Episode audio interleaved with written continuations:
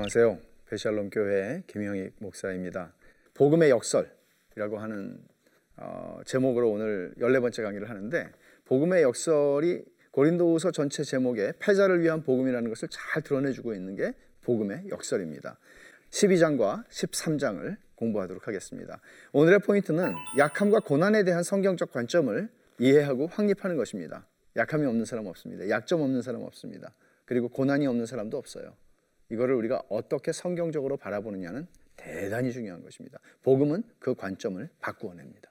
두 번째, 복음이 승리주의와 양립할 수 없어요. 그러기 때문에. 그리고 그리스도인은 승리주의를 부추기는 세상에서 그러면 어떻게 살아야 할까?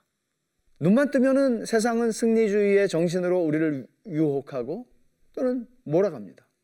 이런 세상에서 그리스도인들은 어떻게 복음의 정신을 가지고 복음을 따라 살아갈 수 있는가 하는 문제를 오늘 고린도후서의 마지막 강의에서 다룰 것입니다. 지금 사도 바울은 이제 어, 자기의 약한 것을 자랑한다고 11장 마지막 부분에서 얘기했죠. 자기 고생한 거, 수고한 거, 육체적으로, 정신적으로 고통당하는 거. 근데 이제 바울은 환상과 계시 체험을 자랑해요. 이게 절정으로 가는 거예요. 이거는 거짓 사도들이 하는 짓이거든요. 그 사람들은 맨날 자기들은 굉장한 신비한 체험을 했다고 자랑하거든요. 근데 바울이 그 자랑을 하는 거예요. 근데 주저주저해요. 내가 어리석은 좀 어리석은 것을 용납하라 용납하라 그렇게 바보 연설을 시작했잖아요. 11장 1절에서. 근데 바울이 이제 진짜 계시, 내가 받은 계시의 체험, 내가 받은 환상의 체험을 자랑하려고 하는 대목에서 굉장히 머뭇머뭇거리는 걸 보게 돼요.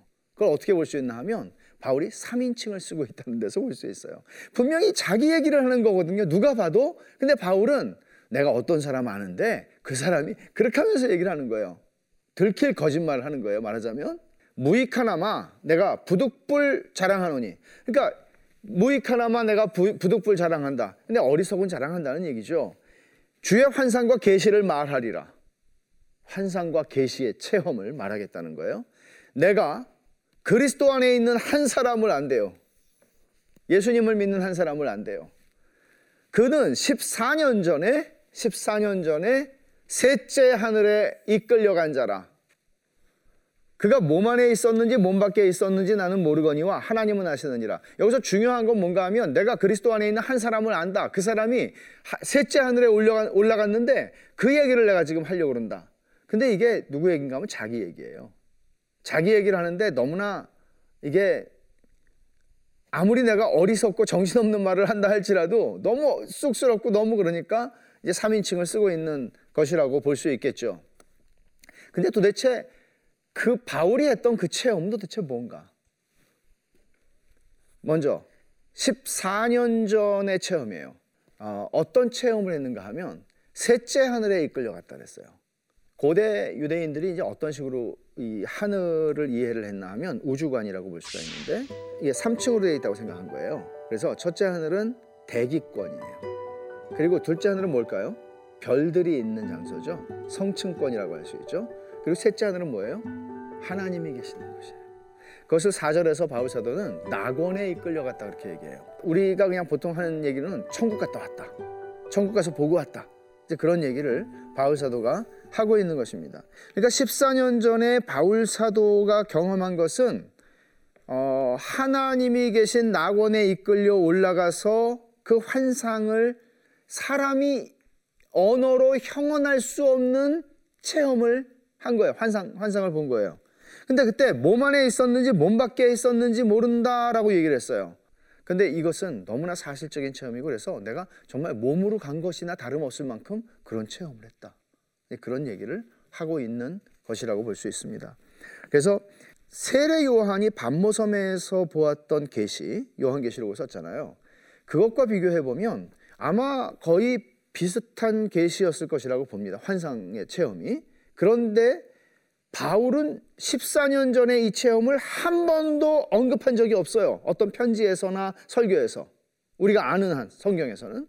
지금 처음으로 고린도 교회에게 자기의 체험을 그것도 3인칭을 빌려서 얘기를 하고 있어요. 사도 요한은 하나님께서 그 환상을 보여주셨을 때에 하나님께서 너 이거 글로 써라. 말씀하셨기 때문에 그걸 썼어요.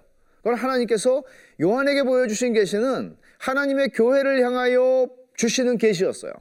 그러나 사도 바울이 겨, 경험한 환상과 계시의 체험은 사도 바울 자신만을 위한 것이었을 거라고 봅니다. 왜냐하면 바울은 지금까지 얘기한 적이 없고 그걸 글로 쓰지도 않았어요. 이것은 바울 사도가 14년 전에 그 하나님의 낙원에 이끌려 올라가서 경험하고 보았던 그 환상 체험을 통하여 앞으로 그가 겪게 될 그 수많은 수고와 고생과 고통을 넉넉히 감당할 수 있을 만큼의 은혜를 주신 것이었습니다. 바울 자신을 위한 것이었습니다. 그런데 바울이 그 얘기를 지금 꺼내고 있는 겁니다. 여기서 우리가 놓치지 않아야 하는 중요한 원리는 체험은 판단의 기준인 가르침과 삶을 대신할 수 없다는 겁니다. 바울 사도는 지금 자기의 체험을 가지고 내가 이런 사람이야 하는 얘기를 하려는 게 아니라는 거예요. 내가 이만큼의 체험을 한 사람이야. 나 하나님 만나고 왔어. 이런 얘기로 모두를 쓰러뜨릴 생각이 아니라는 거예요. 자, 여기서 또 얘기합니다. 6절에 12장 6절에 내가 만일 자랑하고자 하여도 어리석은 자가 되지 아니할 것은 내가 참말을 함이라. 그러나 누가 그러니까 지금 내가 자랑하는 거 이거 거짓말 아니라는 얘기죠. 근데 어리석은 자랑이에요. 근데 누구나 누가 나를 보는 바와 내게 듣는 바에 지나치게 생각할까 두려워하여 그만두노라. 나를 보는 바와 내게 듣는 바에 지나치게 생각할까? 여러분들이 나를 보아왔잖아요. 1년 반 동안 내가 복음을 전할 때. 그때 여러분들이 본 그대로예요. 근데 내가 지금 체험을 얘기했다고 그래서, 와, 바울이 이런 사람이었어. 라고 보지 마세요. 이런 얘기를 하는 거예요. 여러분이 본 대로 나는 나입니다. 내가 이런 사람이야로 내가 전하는 복음을 증명하게 되면 고린도 사람들이 지금은 끄떡끄떡 할지 몰라도 나중에 또 넘어지게 돼 있어요. 말하자면 내가 얼마나 성공했고 내가 얼마나 이 세상에서 잘나게 되었는가로 하나님이 누군가를 증명하는 것은 나쁜 방법이에요. 그렇게 되면 하나님을 신실하게 믿지만 욥의 고난과 같은 고난의 자리에서 하나님을 섬기고 있는 그 사람들은 어떤 사람들이 되나요? 하나님이 버린 사람인 거죠, 그거는. 그렇게 하나님을 증명하는 게 아니에요. 그렇게 복음의 진리의 참됨을 증명할 수는 없어요. 그게 지금 바울 사도가 거짓 사도들을 배척하고 자신이 전하는 복음의 참됨을 증명하려는 방법입니다. 성경적인 방법입니다. 사도 바울이 이제 진짜 얘기를 시작합니다. 육체의 가시를 자랑하는 겁니다. 12장 7절에서 논조가 바뀌어요.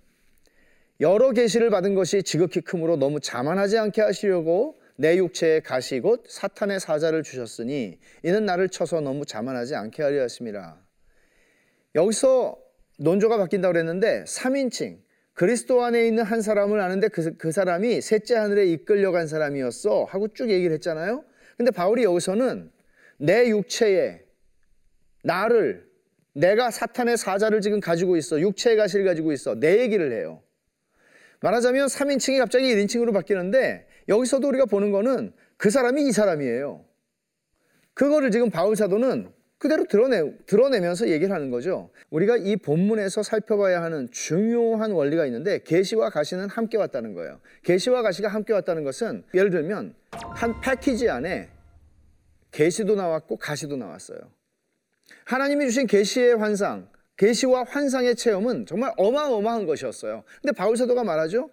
그게 나로 하여금 너무나 자, 자고하고 교만하게 만들지 않도록 하나님께서 나에게 육체의 가시를 주셨다고. 그러니까 하나님께서는 자기의 사랑하는 자녀들에게 어떤 것을 주세요. 좋은 것을 주세요. 근데 그 좋은 것으로 말미암아 우리가 교만하게 되고 우리가 망가지게 되고 우리가 하나님을 떠나게 되지 않도록 하나님께서는 우리에게 가시도 같이 주신다는 거예요. 패키지 안에 같이 들어 있는 것이에요. 같이 왔어요. 그런 얘기를 지금 하고 있습니다. 그리고 사탄의 사자, 육체의 가시, 내 육체의 가시고 사탄의 사자를 주셨다 그랬어요. 이거는 육체의 가시라는 거 분명히 여러분 좋은 건 아니에요, 이거는. 왜냐하면 뒤에 보면은 바울 사도가 이거 나한테서 좀 떠나게 해달라고 세 번이나 하나님한테 기도했단 말이에요. 좋은 게 아니었어요. 근데 여기 사탄의 사자라고 지금 표현하고 있죠? 사탄의 메신저라는 얘기예요. 그러니까 사탄의 메신저라는 얘기는 사탄의 수와 사탄의 심부름꾼 같은 역할을 하는 거예요. 그러니까 이 육체의 가시 때문에 내가 낙심이 돼서 견딜 수가 없어요. 그런 일종의 그런 거란 말이에요. 육체의 가시 때문에 너무 힘이 들어요. 가다 보면 육체의 가시 때문에 그냥 발목이 탁 잡히는 느낌이 들어요. 사탄이 나를 쓰러뜨리는 도구가 되는 것 같아요. 이 육체의 가시 때문에. 바울이 그렇게 느꼈다고요. 그래서 사탄의 사자라고 그래요. 근데 여러분, 사탄의 사자라고 표현하지만 내 육체의 가시이고 사탄의 사자를 주신 것은 누구예요? 하나님이 주신 거예요. 그럼 여러분 이런 생각은 여러분 벗어나셔야 돼요. 예를 들어서 고난은 누가 주는 건가? 사탄이 주는 거예요? 아니죠. 예를 들어서 내가 가다가 교통사고가 났어요. 교통사고가 났는데 그럼 교통사고는 사탄이 주는 건가요? 사탄의 사자인가요? 우리를 낙심하게 하고 좌절하게 하고 나로 하여금 신앙적으로 회의 가운데 의심 가운데 하나님이 날 버렸나 하는 생각을 하게 하고 이런 것들은 분명히 사탄의 사자라고 할 수 있어요. 그러나 그걸 주신 분은 하나님이라고 얘기하죠. 그러니까 나쁜 거는 사탄이 주는 거고 좋은 거는 하나님이 주는 거. 이렇게 어 이렇게 단순하게 생각하면 안 돼요. 욥의 경우를 생각해 보십시오. 욥이 이렇게 얘기해요. 고난 가운데에서 내가 모태에서 알몸으로 나왔사온즉 또한 알몸이 그리로 돌아가올지라 주신 이도 여호와시오 거두신 이도 여호와시오니 여호와의 이름이 찬송을 받으실지니이다. 그러니까 자기가 받는 고난은 실제로 하나님이 허락하신 것이에요. 하나님의 주권 속에서 주신 거예요. 그러나 사탄이 직접적으로는 사탄이 막 지금 건들고 있는 거잖아요. 그러니까 이런 방식으로 우리는 이해할 수 있다는 거죠. 사탄의 사자일 수 있어요. 그러나 근본적으로는 주권자이신 하나님의 손 안에서 이 모든 것들이 다 움직이고 있는 것이다 하는 것을 바울은 얘기를 하고 있는 것입니다. 뭘까요? 육체의 가시가 뭘까요? 바울 사도가 이거를 예를 들어서 이게 뭐다라고 얘기했으면 우리가 알 텐데 학자들은 이런 정도의 추측을 합니다. 첫째는 어, 사탄의 사자다 하는 사자라는 말에 주목을 한 거예요. 메신저라는 건 어떤 좀 사람을 가리키는 것 같잖아요. 그래서 고린도 교회의 대적들 그러니까 누구예요? 거짓 사도, 거짓 교사들 이런 사람들을 얘기하는 것이다. 또는 복음을 전하기 시작하면서부터 바울 사도를 끝까지 쫓아와서 죽이려고 했던 그 열심 있는 유대주의자들, 유대인들. 가리키는 것일 수도 있겠다. 혹은 육체의 가시라고 그랬기 때문에 육체라고 하는 말에 더 어, 강조를 둬서 이게 바울을 괴롭히고 있는 치유되지 않는 질병일 수도 있겠다. 근데 바울이 안지를 심하게 알았다는 것을 우리가 어느 정도 학자들이 얘기하는데 그건 갈라디아서에서 너희가 너희 눈이라도 나에게 빼어주려고 했, 다 그런 표현이 있잖아요. 그런 것처럼 아마 바울이 가지고 있는 안질을 얘기한 것일 수도 있다. 근데 또 어떤 학자들은 추측하기로 간질 그러니까 그거를 뇌전증이라고 얘기하나요? 그런 병이었다고 얘기를 해요. 그러니까 바울이 복음을 전하면서 예를 들어서 복음을 전하다가 어떤 증상이 와서 이제 누워야 했고 어떤 뭐 좀 거품을 흘린다든지 그러면 여러분 복음에 얼마나 큰 장애가 되겠어요. 그러니까 우리가 추측하고 상상하는 것이지만 어떤 학자들은 그렇게 얘기를 하는데요. 그런 것들을 보면 정말 복음의 장애물이죠, 이거는. 그러니까 하나님, 정말 이런 복음의 장애가 없어지게 해주세요. 그러면 복음이 더 활발하게 전하, 전파될 수 있을 것 같아요. 근데 하나님께서는 바울이 그런 기도를 하는데, 노! 그러시는 거예요. 그럼 어떻든 육체의 가시가 우리는 뭔지 모르지만, 이렇게 육체의 가시를 정리할 수는 있어요. 바울을 낮추고 교만할 수 없게 만드는 요인. 왜 그래요? 하나님이 그에게 주신 계시와 환상의 체험이 너무나 컸기 때문에 교만할 수 없게 하시기 위해서 육체의 가시를 이 패키지 안에 같이 넣어서 주셨다. 그러니까 교만할 수 없게 만드는 것이죠. 여러분들도 그런 게 다 있을 거예요. 그게 아니면은 여러분들이 정말 이상한 사람이 됐을 가능성이 많은 거. 나, 나한테 이 약점이 아니었더라면 나는 정말 얼마나 교만해졌을까. 이런 게 있을 수 있죠. 엄청난 계시의 체험이 주어진 것에 결과로 하나님이 주신 거예요. 그러니까 계시 체험의 결과가 가시, 육체의 가시예요. 나에게 육체의 가시가 있다는 것은 나의 약함, 내가 사람들이 다 알고 있는 내가 받는 고난이 있다는 것은 하나님이 나와 함께 하시지 않는 증거가 아니라 도리어 하나님이 나를 교만하지 않도록 나를 낮추시고 겸손하게 하시기 위해서 주신 것이기 때문에 내가 진짜 하나님의 사도라는 증거다. 라고 얘기를 하는 거예요. 나의 약함이. 근데 고린도 사람들은 그렇게 봤어요. 야, 저 바울 저거는 어떻게 저렇게 저런 약점을 가지고 저렇게 자기가 하나님의 종이라고 말해. 하나님의 종이면 자기 자기부터 고치지. 관점이 완전히 다른 거예요. 여러분들도 이런 관점을 가지고 사람을 판단하고 이런 관점으로 여러분들이 살아가시게 되면 복음의 은혜 가운데 머물 수가 없는 겁니다.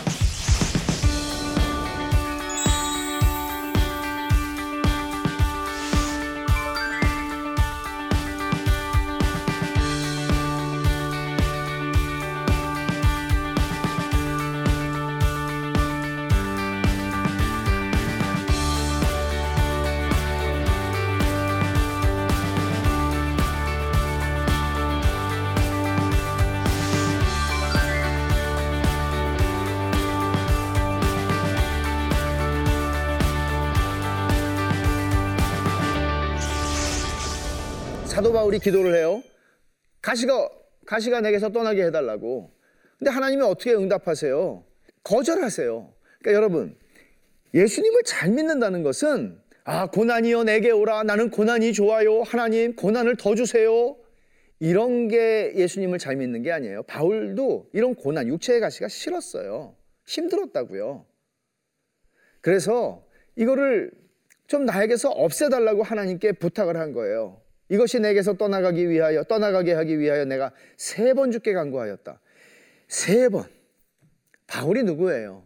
죽은 사람도 일어난던 사람이에요. 기도하면. 근데 자기 자신을 위해서 그거 육체의 질병이었든지 어떤 다른 것이었든지 모르지만 세 번을 기도를 하는데 하나님이 응답하지 않았어요. 아니, no라고 응답을 하셨어요. 하나님이 no 그렇게 얘기를 하시지만 설명을 주세요. 아주 짧은 설명인데 이 본문이 바로 고린도후서 전체의 절정이에요. 어떤 설명인지 보십시오. 12장 8절과 9절을 보면 이것이 내게서 떠나가게 하기 위하여 내가 세 번 주께 간구했더니 나에게 이르시기를 하나님의 설명. 내 은혜가 내게 족하도다.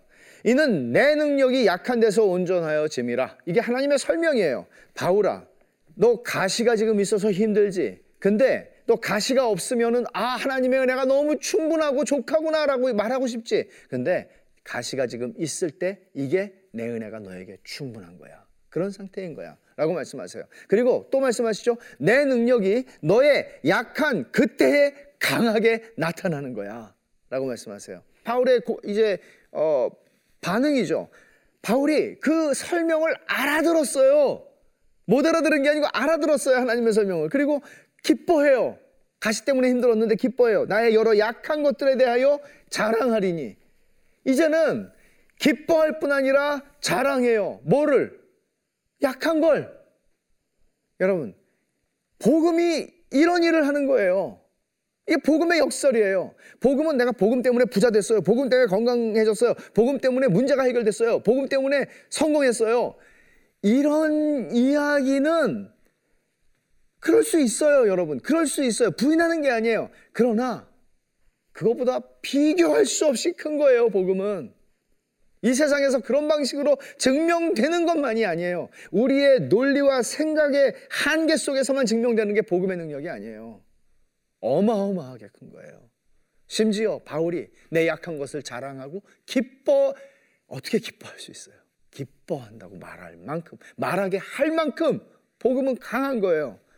왜? 그리스도의 능력이 내게 머물게 하려 함이라. 자, 이거를 좀 더 세부적으로 살펴보죠. 사도 바울이 약함을 자랑하고 있죠. 기뻐한다고 말하죠. 약함을 기뻐한다. 이유가 있어요. 목적이 있어요. 약함을 기뻐하는 목적은 전부 뭐에 걸리나 하면 그리스도를 위하여.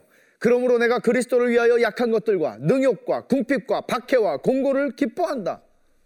아까 제가 그랬죠. 기독교 예수님을 잘 믿는다는 것은 아우 나는 고난이 좋아요. 고난을 더 주세요. 이런 거가 아니에요. 왜 기뻐한다는 거예요? 그 자체가 아니라 그리스도를 위하여 이게 그리스도를 위하여 의미가 있다는 거예요.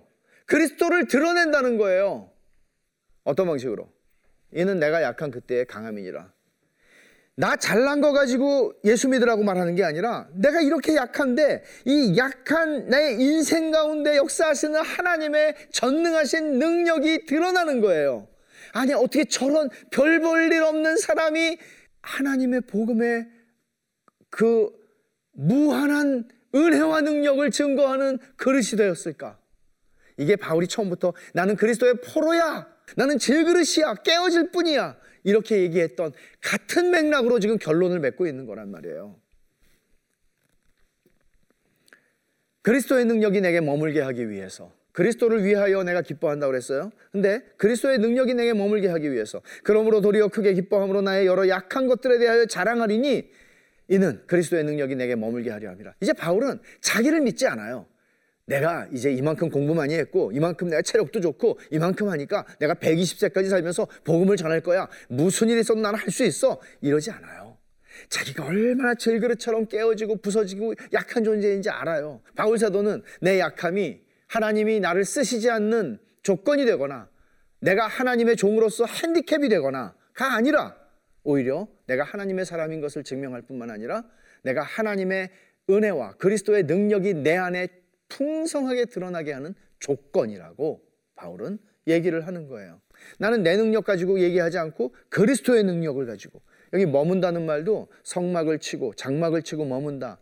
하나님의 그리스도의 임재를 어, 보여주는 성막과 관계된 단어죠. 내 약함이 고 강함이다. 바로 그거예요. 내가 약한 그때의 강함이라 그리스도인은 복음을 믿는 그리스도인은 이걸 경험하고 사는 사람이에요. 약함이 강함이에요. 내 강함으로 행세하지 않는 거예요. 내 약함으로 그리스도의 능력과 하나님의 강함을 경험하는 것입니다. 그래서 사도됨의 표는 내가 얼마나 성공했는지 알아요가 아니에요. 내가 얼마나 고생 안 하고 사는지 알아요? 이게 아니에요. 모든 참음. 이게 사도의 진정한 표식이에요. 그래서 12장 11절부터 13절 이 중간에 보면 내가 아무것도 아니나 지극히 크다는 사도들보다 조금도 부족하지 아니하니라 사도의 표가 된 것은 내가 너희 가운데서 모든 참음과 제일 먼저 쓰는 말이 뭐예요? 모든 참음과 사도의 표. 내가 참된 사도입니다. 사도의 표지가 뭔지 아세요? 참음. 지금까지의 모든 것들을 궁핍과 능욕과 약함과 모든 것들을 참 그리고 그 다음에 말하죠. 표적 기사 능력 행한 것이라. 이 복음의 역설을 깨달아야 돼요. 하나님은 약한 자들을 부르세요. 보세요. 성경을 우리가 조금만 읽어봐도 하나님께서 얼마나 약한 자들을 부르시는지를 아, 보게 되죠. 엄청나게 많은 자손이 있었던 아브라함을 부른 게 아니라 불임의 노 부부를 불렀어요. 강성한 이집트 민족이 아니라 종이 되었던 민족 히브리 사람들을 불렀어요. 학식 있고 권세 있는 사람들을 다수를 제자로 부르신 것이 아니라 갈릴리의 촌 사람들을 주님은 부르셨어요. 이방인의 선교사로 이방인을 부르신 게 아니라 민족주의자, 아주 극렬한 민족주의자인 유태인인 바울을 부르셨어요. 하나님은 이런 면에서 우리가 생각하는 조건과 다르게 가시는 분이죠. 약한 자들을 부르시는 하나님이세요. 이제 우리는 고린도후서 13장으로 들어가게 되면 4절에서 이렇게 말합니다. 그리스도께서 약하심으로 십자가에 못 박히셨으나 여러분 이거는 굉장히 충격적인 얘기예요. 우리는 그리스도가 강한 분이고 전능하신 하나님이라고 믿어요. 근데 바울 사도는 그리스도도 약하심으로 십자가에 못 박혀 죽었다고 말해요. 우리가 믿는 주님은 약하심으로 십자가에 죽은 분이에요. 그러나 하나님의 능력으로 살아계시니 그리스도의 몫은 당신이 십자가에서 약하심으로 죽은 거예요. 근데 하나님이 능력으로 살리셨어요. 우리도 그 안에서 약하나 너희에게 대하여 하나님의 능력으로 그와 함께 살리라. 나는 너희들이 저 사람 보면은 약해. 멀리 가면은 편지는 좀 쓰는데 약해. 바울도 그런 방식으로 그리스도처럼 그들을 대하기를 원했던 것입니다. 자, 여러분, 이제 바울 사도는 마무리를 하면서 자신이 성부, 성자, 성령 하나님, 삼위 하나님을 그대로 드러내는 삶 속으로 부르심을 받았고 그런 경건을 살아내는 삶으로 그들에게 접근하고 있으며 너희가 살아야 할 삶이 바로 이런 삶이라고 마지막으로 어, 보여주는데 첫 번째는 성부 하나님의 마음과 태도를 드러내는 것이 있어요. 사도 바울이 구하는 것은 돈이 아니에요. 거짓 사도들은 돈을 구했지만 바로 그들 고린도 사람들 자신이에요. 그래서 바울 사도는 이제 세 번째 내가 너희를 만나러 갈 텐데 그 그거는 그때는 심판하는 만남이라고 얘기를 해요. 너희 재물이 아니다. 내가 구하는 건 너희 재물이 아니다. 오해하지 마라. 너희 자신이다. 어린아이가 부모를 위해 재물을 저축하는 게 아니요. 부모가 어린아이를 위하여 하냐. 내가 너희에게 어, 베푸는 사람이다. 라고 얘기해요. 어떻게 표현하냐면 12장 15절에서 우리가 지나쳤지만 내가 너희 영혼을 위하여 크게 기뻐함으로 재물을 사용하고 또 내 자신까지도 내어주리니 너희를 더욱 사랑할수록 나는 사랑을 덜 받겠느냐 여기 재물을 사용하고라고 그랬어요 근데 이 사용한다는 말은 펑펑 쓰다라는 말이에요 원래 직역하면 아주 사치스럽게 낭비하다라는 뜻이에요. 그러니까 바울 사도는 고린도 사람들을 기뻐 그 영혼들을 위해서 자기가 가지고 있는 재물이 부족했을지라도 그거를 정말 아낌없이 썼어요. 퍼부었어요. 쏟아놨어요. 자기 영혼, 자기 생명까지도 주었어요. 근데 뭐라 그래요? 너희를 내가 더욱 사랑할수록 나는 사랑을 덜 받겠느냐? 바울의 이 마음이 얼마나 깊이 드러나는 어, 말입니까? 바울이 지금까지 이렇게 하는 거는 자기 변명이 아니라 내가 너희를 복음 안에서 세우고 싶어서 내가 지금까지 길게 길게 길게 쓴 거야. 이 마음 성부 하나님의 마음이죠. 너희의 덕을 세우기 위함이라 또 너희를 넘어뜨리려 하지 않고 세우려, 세우려 하여 내게 주신 고난을 따라 엄하지 않게 하려 함이라. 나는 강하게가 아니고 약하게 하고 싶다.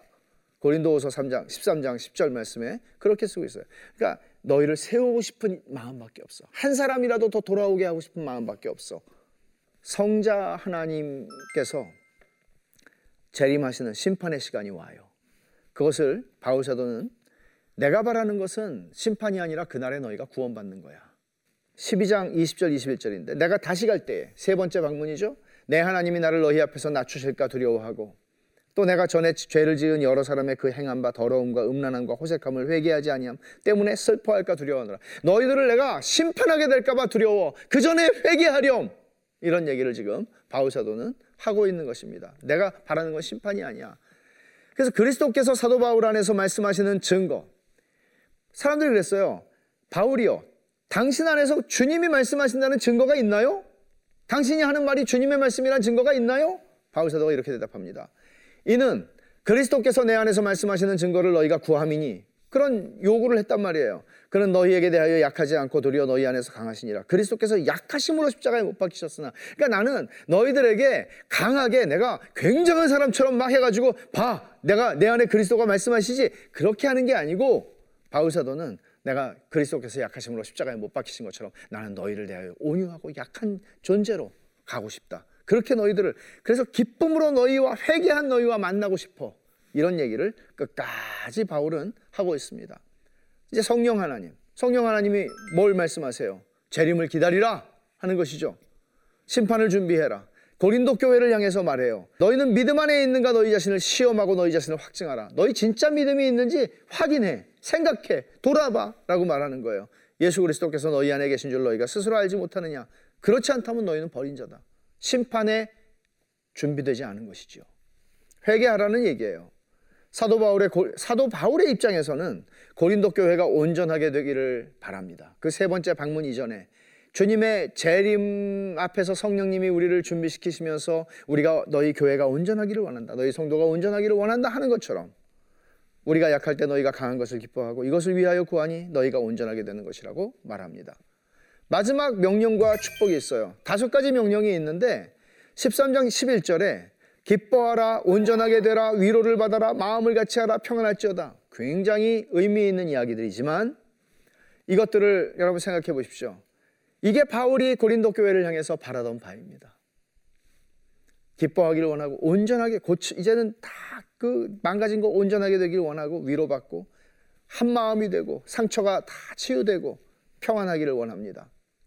약속이 또 주어집니다. 그 약속은 사랑과 평강의 하나님이 너희와 함께 계시리라. 이렇게 형편없이 무너져 버리고 망가져 버리고 복음을 배척한 교회를 향하여 그들이 교회이기에 바울 사도는 그들의 망가진 것, 그들의 불신앙, 그들의 의심, 그들의 나쁜 본성을 치료할 수 있는 치료는 사랑과 평강의 하나님을 경험하는 거예요. 유명한 말씀이죠. 13장 13절. 주 예수 그리스도의 은혜와 하나님의 사랑과 성령의 교통하심이 너희 무리와 함께 있을지어다. 성삼위 하나님께서 그들과 함께 계시는 교회라는 것을 그들을 축복하면서 세상에 이거보다 더 놀라운 축복이 어디 있어요? 근데 그 축복의 말씀이 어디에 나온 거예요? 그렇게 말 안 듣고 그렇게 반대하고 그렇게 속썩이는 고린도 교회를 향해서 성삼위 하나님의 축복을 바울 사도는 전하는 것입니다. 오늘 삶에 적용할 점 이거는 어떤 면에서는 고린도후서 전체의 적용점이라고 볼 수 있는데 약함과 고난은 하나님의 은혜의 증거입니다. 약함과 고난은 핸디캡이 아닙니다. 약함과 고난은 하나님이 나하고 함께 하시지 않는 증거가 아니라 약함과 고난은 하나님의 은혜의 증거예요. 이 부분을 여러분들의 삶에서 복음의 능력으로 이걸 경험하게 될 때 진정한 열등감의 문제 이런 많은 것들이 근본적으로 복음으로 치유되는 걸 경험하게 돼요. 이 자리로 가는 거예요. 그래야 사람을 사랑할 수 있어요. 두 번째, 그리스도인의 강함은 십자가의 약함 안에서 드러난다는 것을 아십시오. 그리스도인들이 강하다는 것은 십자가에 약하여 죽으신 예수님을 따라가는 거예요. 고린도후서의 전체 제목을 패자를 위한 복음이라고 그랬어요. 이런 많은 아픔들을 가지고 있는 약함을 가지고 있는 사람이에요. 근데 복음은 그런 사람들을 위로하는 능력이에요. 왜냐하면 우리 주님이 약하심으로 십자가에 죽으셨거든요. 그리고 그를 살리신 분은 하나님이 전능하신 능력으로 그를 살리신 거예요. 그 약함 가운데 우리가 하나님의 은혜를 누리고 살아가는 가운데 이게 하나님의 선물이고 하나님의 은혜라는 걸 알고 은혜가 넘친다고 고백을 하며 살아가는 동안에 하나님께서 우리를 전능하신 능력으로 새롭게 하시는 그날을 우리는 또한 보게 될 것입니다. 여러분 지금까지 고린도 후서 14번의 강의 시청해 주셔서 감사합니다. 하나님께서 고린도 후서를 통해서 주시는 복음의 위로와 은혜가 여러분의 삶 가운데 충만하기를 바랍니다. 감사합니다.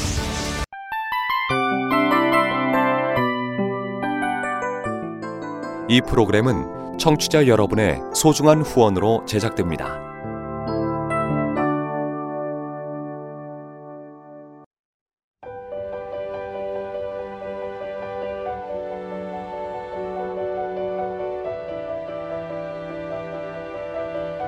세상에는 수많은 교회들이 있지만 더 깊이 있는 말씀 강해를 찾기 위해 크기로만 교회를 선정하지 않습니다. 보다 좋은 영적 콘텐츠를 더 많이 나누기 위해 방송비를 받지 않습니다. 1년 365일 복음만 전하고 싶어서 우리는 광고를 하지 않습니다. 온누리의 복음을 땅끝까지 CGN TV와 함께 땅끝 선교사가 되주세요.